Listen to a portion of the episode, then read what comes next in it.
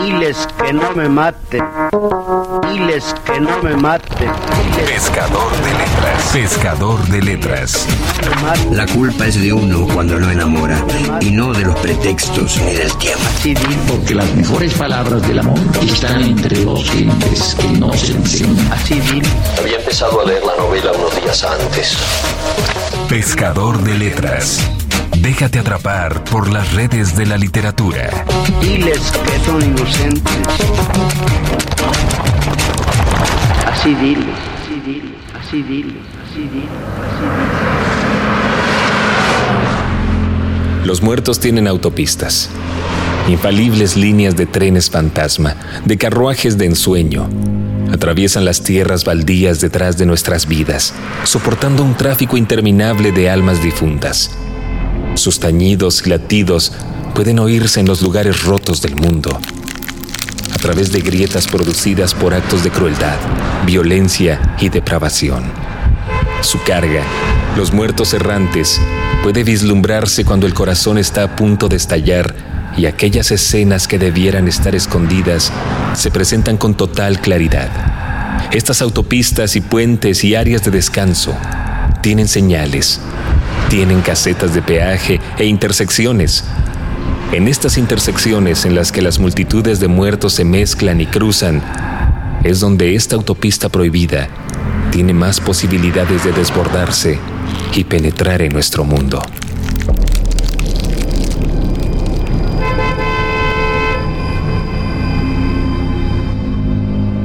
Fragmento. Primera parte. El libro de sangre 1.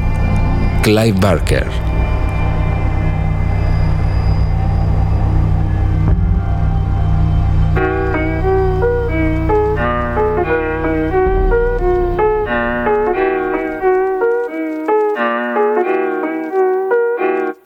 He visto el futuro del horror y su nombre es Clive Barker. Estas son las palabras con las que describe Stephen King al maestro del horror fantástico. Nacido el 5 de octubre de 1952, cerca de Penny Lane, en Liverpool, Inglaterra. A la corta edad de cuatro años, fue testigo del trágico accidente del paracaidista francés Leo Valentin, al caer en picado durante una actuación en un espectáculo aéreo en Liverpool, el cual lo lleva a la muerte. Más tarde, por este hecho, aludiría a Valentín en muchos de sus cuentos. Clive cursó estudios de literatura y filosofía en la Universidad de Liverpool. Con 21 años de edad, se trasladó a Londres para crear una compañía de teatro y llevar a cabo todas sus aficiones. Escribía, dirigía y actuaba en sus puestas en escena. Los primeros montajes tenían su tendencia al terror, erotismo y elementos fantásticos, marcando claramente su carrera tanto literaria como cinematográfica.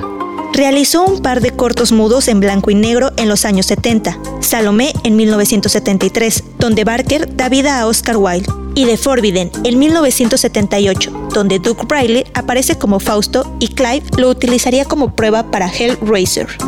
Estos dos cortos se encuentran recogidos en video en Inglaterra y Estados Unidos, junto con entrevistas al autor y a los actores. Ya en los años 80, Barker publica una serie de recopilaciones de sus relatos cortos, Libros de Sangre, consiguiendo en Gran Bretaña un discreto éxito en su primera edición. Después publica en Estados Unidos su primera novela, The Damnation Game, donde le llega el éxito internacional y el respeto de la crítica. En 1985 gana los premios World Fantasy y el British Fantasy. La demanda por su producción hace que haya una nueva reedición de sus tres primeras obras, que en América se titularon The Inhuman Condition, In the Flesh y Cabal, respectivamente. Poco después publica la novela Wake Wolf y se embarca en colaboración con George Pavlov al mundo del cine. Transmutaciones, en 1985, es una idea original de Barker, donde el Dr. Sabar se dedica a crear una raza de seres deformes que viven en el subsuelo. Se nota una cierta antesala a lo que sería Cabal, y este proyecto hace aguas por todos lados, tanto por la poca calidad del guion como por la dirección, rechazado por la crítica acusándolo de plagio.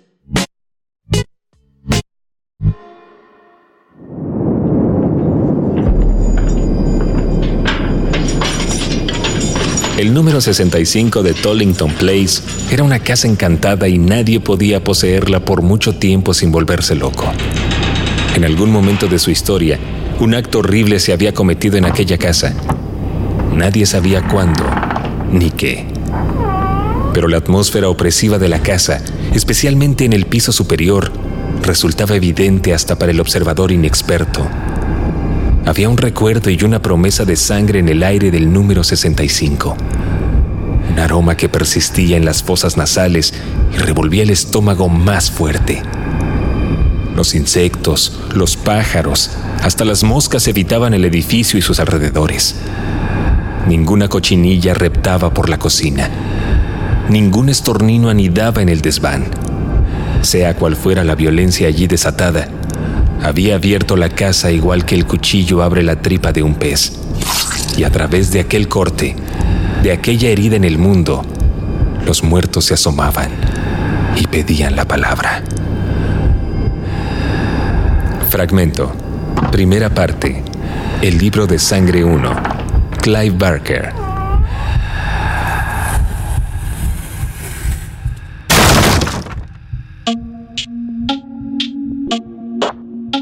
Tras dos descalabros seguidos en el cine, Barker sigue triunfando en la literatura.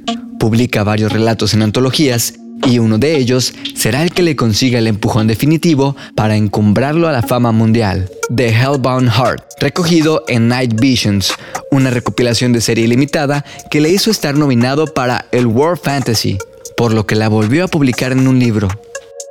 El éxito asegurado le hace plantearse la posibilidad de llevarla al cine, pero como no se arriesga a dejarla en manos ajenas, la dirige él mismo. Hellraiser, Los que traen el infierno, 1987, es una de las mejores películas de terror de la década de los 80 que creó una apuesta visual copiada en el cine comercial actual. La historia, donde se mezcla el sexo con el dolor y la infidelidad con la muerte, confiere al fin un atractivo y a la vez una repulsión. Y a la vez una repulsión.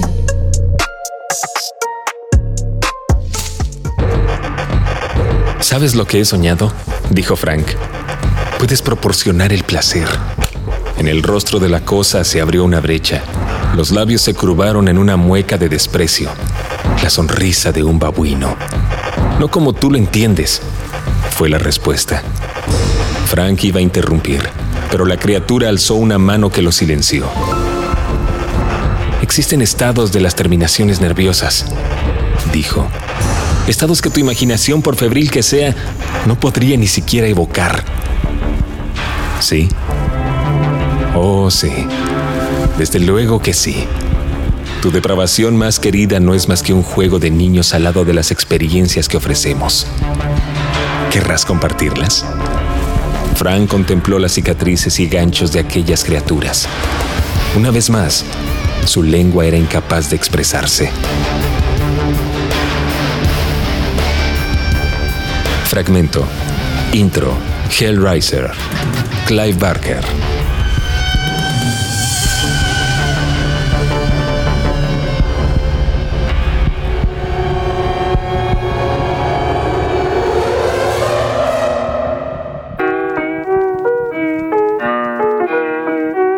De la mano de Epic Comics, sello editorial de vocación experimental para adultos de Marvel, sello ya desaparecido, se comenzó a publicar en 1990 esta serie de comic books con el título de Clive Barker's Nightbreed.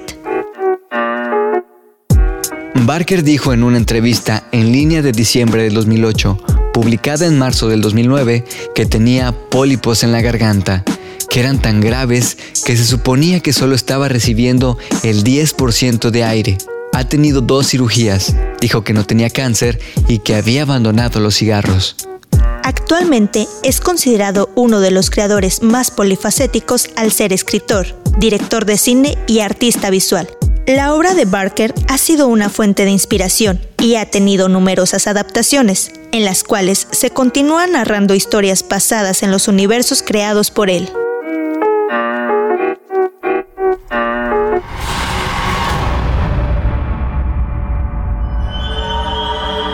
Fuera, no muy lejos, el mundo empezaría pronto a despertar. Lo había visto despertar desde la ventana de esta misma habitación día tras día. El mundo se levantaba, rumbo a otra ronda más de infructuosas ocupaciones y siempre había sabido que allí fuera ya no quedaba nada capaz de excitarlo. No había calor, solo sudor, no había pasión. Le había dado la espalda a esa insatisfacción.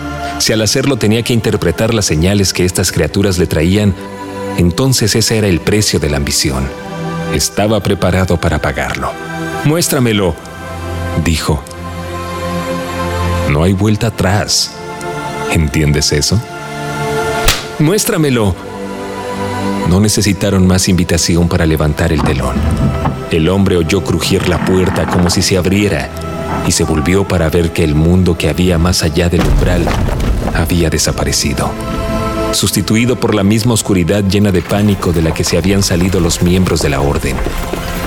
Se habían llevado las flores con ellos y habían dejado tras de sí solo las tablas desnudas y en la pared las ofrendas que habían reunido se ennegrecían, como si estuvieran sometidas al calor de alguna llama fiera, pero invisible.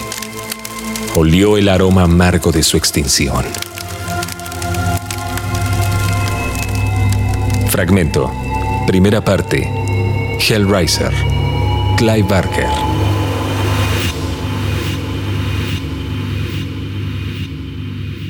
Diles que no me maten. Diles que no me maten.